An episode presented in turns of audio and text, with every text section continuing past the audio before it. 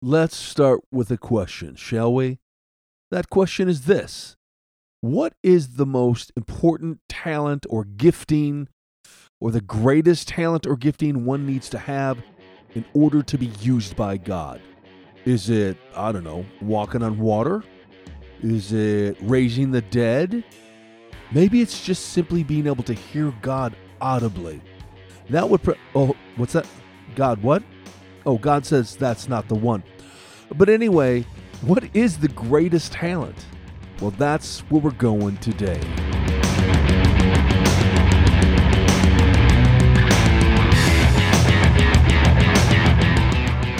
Wake the faith up, Slayer. Garth Heckman, David Alliance. Hope you're having a great week.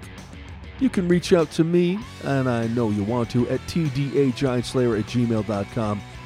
Thanks again for all of the comments, wishes, ideas regarding uh, the possibility possibility of another men's conference, the David Alliance Men's Conference in the spring. I'll keep you posted. We got some time to plan. The big thing for me is always finding the right speakers that really kind of impact men where they're at. So if you got any ideas for speakers, let me know.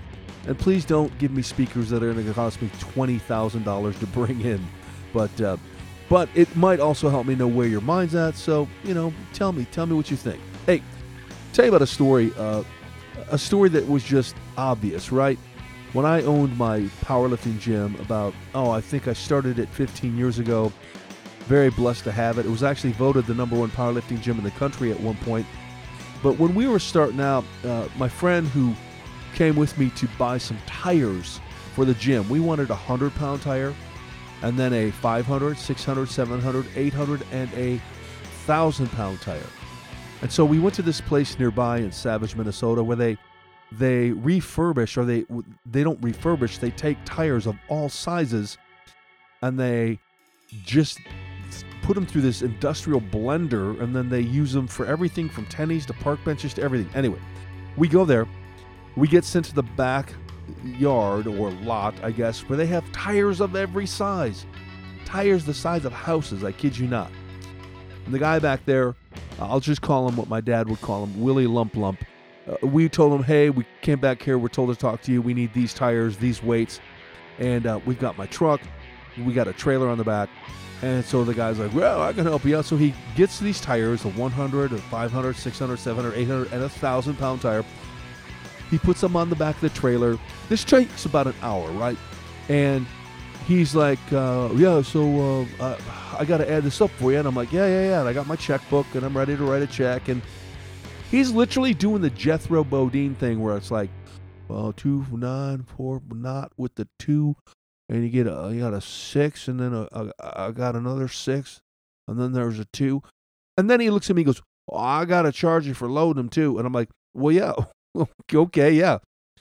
At one point, he looks at me and goes, I'm probably thinking nine, or, and I go, nine hundred dollars? He goes, oh, no, no, like ninety dollars maybe. Is that too much?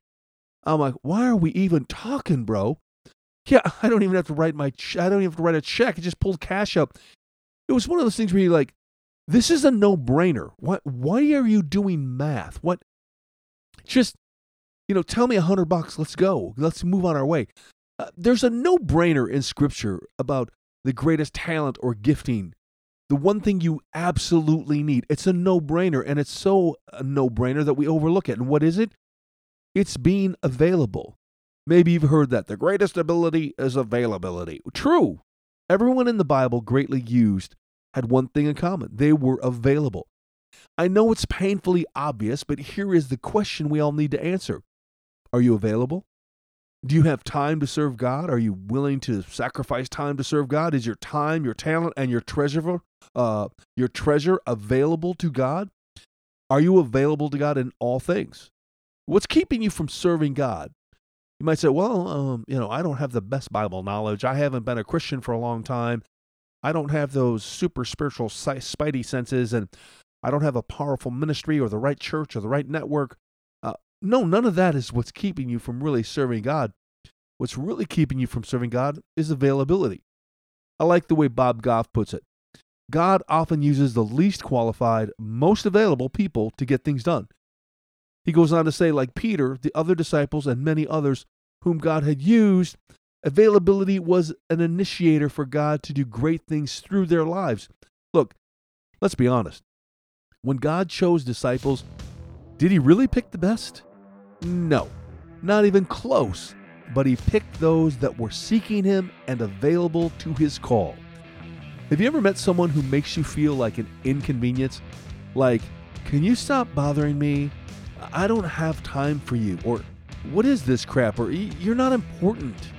Yeah, that person. Well, wouldn't it be terrible if we were that person to God? If your attitude to God was one of carelessness or irritability or disdain, like, why are you bothering me? Look, if you want to talk about someone who went out of their way and became available, look no further. His name is Jesus. I mean, talk about an inconvenience, right? Can you hear him and the Father speaking up in heaven? When God wanted him to come down to earth, he's like, just over here, and it's like, wait, what? You, what? What do you want me to do, Dad? You, you want me to, wait a sec, you want me to become a human? For real? No, seriously. No, you you want me to become human? It's not going to happen. I, I got things to do, Dad. I, I'm look, I'm important. Have you noticed that? I'm kind of important. I have things to do. Okay, this is funny, but not funny. But it slaps us in the face when we need to be available the way Jesus was available.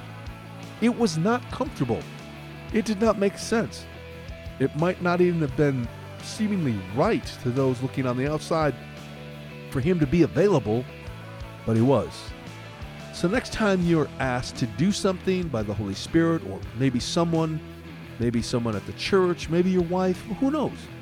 Next time you're asked to do something, make yourself available, and you might be surprised at just how able you are.